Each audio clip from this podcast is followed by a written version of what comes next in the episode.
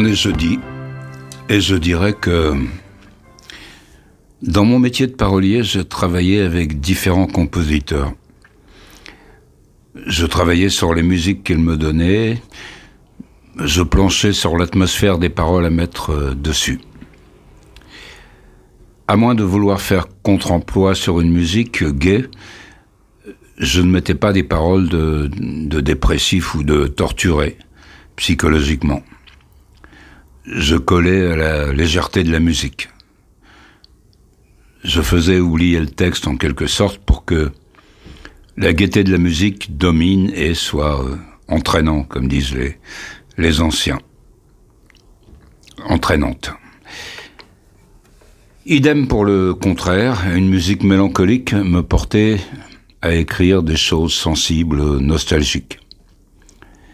Mais là, étant donné l'esprit, je soignais plus les états d'âme. Euh, j'allais plus dans la sensibilité, euh, étant donné que euh, la chanson était plus ralentie et se prêtait plus à, à l'écoute des paroles. Rarement j'ai donné des textes à mettre en musique. Quand c'était le cas, c'était des textes que j'avais récupérés parce que parce qu'ils n'avaient rien donné avec leur musique d'avant. Dans ce, dans cas-là, je reprenais mon texte et le compositeur reprenait sa musique. Et donc dans ce cas, les paroles se retrouvaient avec la métrique de cette musique d'avant. Et le nouveau compositeur ne connaissait pas, euh, qui ne connaissait pas cette musique, faisait quelque chose de personnel. J'ai souvent été surpris par l'option du compositeur sur un texte où j'avais mis tout, tout, toute mon âme, toute ma nostalgie, euh, et, et où je m'attendais à une musique euh, raccord euh, avec ça. J'ai été surpris de voir euh, comment le compositeur avait ressenti mon texte. Alors que je m'attendais à une musique euh, à la nostalgie Ennio Morricone ou Léo Ferré, le compositeur euh, m'avait fait quelque chose dans le monde, dans le mood tire les pimpons dans le chihuahua ou viens boire un petit à la maison. On s'est mal compris. J'étais sûr qu'il avait perçu mon vague à l'âme, ma mélancolie, et puis non. Il avait, il avait jugé que mon texte, euh, avec son univers à lui. Et euh, c'était bizarre. If you want something to play with, go and find yourself a toy. And you know my time is too expensive. And I am not a little boy.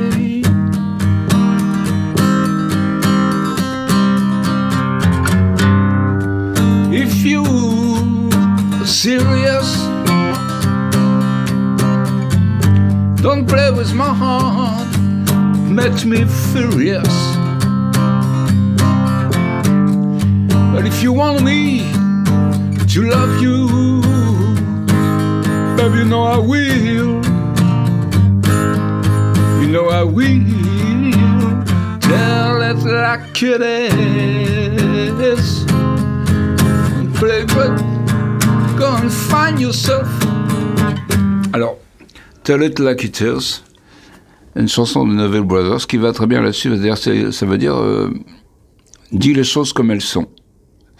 Voilà. Donc, euh, le rapport avec mon texte, c'est que euh, je pensais que le compositeur allait, allait faire une musique euh, telle qu'était mon texte. Mais non.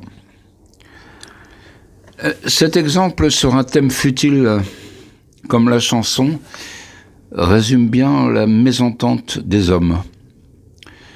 On croit que l'autre a compris, mais non. Il a fait sa popote. C'est pour ça que dans les avions, euh, on fait répéter aux copilotes euh, pendant le décollage euh, voler, voler, rentrer. Train d'atterrissage, train d'atterrissage, rentrer, comme ça que c'est pas ah ben je croyais que voilà ah ben j'ai cru que ben non non non. L'incompréhension est partout parce que chacun est dans sa zone, dans ses repères, et que la logique universelle n'a pas cours. L'incompréhension est l'origine de, bien des conflits. Pour donner un exemple euh, un peu trivial, un ami me doit 50 euros. À un moment donné, je lui réclame parce que j'en ai besoin. Il me dit Ah bah, je croyais que je te devais plus rien, comme je t'ai aidé à monter ton nouveau sommier au troisième. Et, que cet été, rappelle-toi, comme j'avais payé les consos au bar du soleil, euh, à Port-le-Cat. Euh, ah oui, oui, d'accord. C'est terrible, je croyais que... Euh,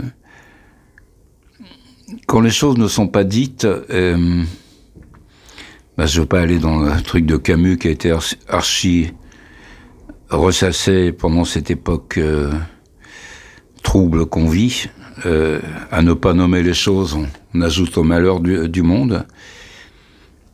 Mais c'est vrai, je croyais que euh, c'est à l'origine de bien des, catastrophes et pas que dans, l'aviation. C'est la dispersion que nous causent les autres, le, le problème, et qui vient un peu d'abord d'un manque de confiance en nous et d'une trop grande confiance en l'autre. On croit souvent que l'autre a compris. Mais non, il n'a pas compris. Et non pas qu'il soit bête, mais il est dans sa zone, euh, dans sa zone à lui. Il y a un très bon sketch de Jean-Yann comme ça où il parle de, des gens qui sont dans leur zone. Il dit qu'un jour, il, il a fait un spectacle où un jour, il, il, en mettait, euh, il taillait les, les, les flics. le mec, il est cordonnier, quoi. Euh, dans la salle, il a un cordonnier. Et, et, donc il taille les flics, le cordonnier dit « Oh super, ouais, ouais, ouais, ouais, t'as raison, et tout. Après il taille les, les, la gauche, « Ah oui, ouais, t'as raison, tu leur en mets plein dedans. » Après les militaires « Ah ouais, bravo, bravo, et tout. Puis après les cordonniers, « Ah non, non, ah non, pas les cordonniers. Alors là, là, euh, voilà. C'est ça. Chacun est dans sa zone. Il faut pas aller dans la zone des gens parce que là, on est dans, dans le désaccord. Voilà, donc euh, il faut pas jeter la pierre euh, sur, sur, sur, ceux qui, qui croient que c'est pas leur jeter la pierre, mais la nécessité est de se retrouver avec ce qu'on connaît bien, c'est-à-dire soi-même. Connais-toi toi-même, disait Socrate, et on pourrait même dire euh, à l'époque actuelle, connecte-toi toi-même. C'est, ça pourrait être un, beau slogan. Et pour se connecter soi-même, bien sûr, il peut y avoir la méditation et surtout éviter les influenceurs de tout poil qui sont devenus euh, officiels aujourd'hui et qui vous empêche de vous de dire euh, les choses telles qu'elles sont. Tell it like it is. Don't be ashamed to let your conscience be your guide. But I know inside of me, I believe you love me. Forget your foolish pride.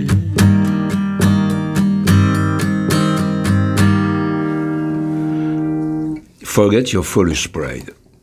Oublie ton orgueil, ton sale orgueil. Voilà.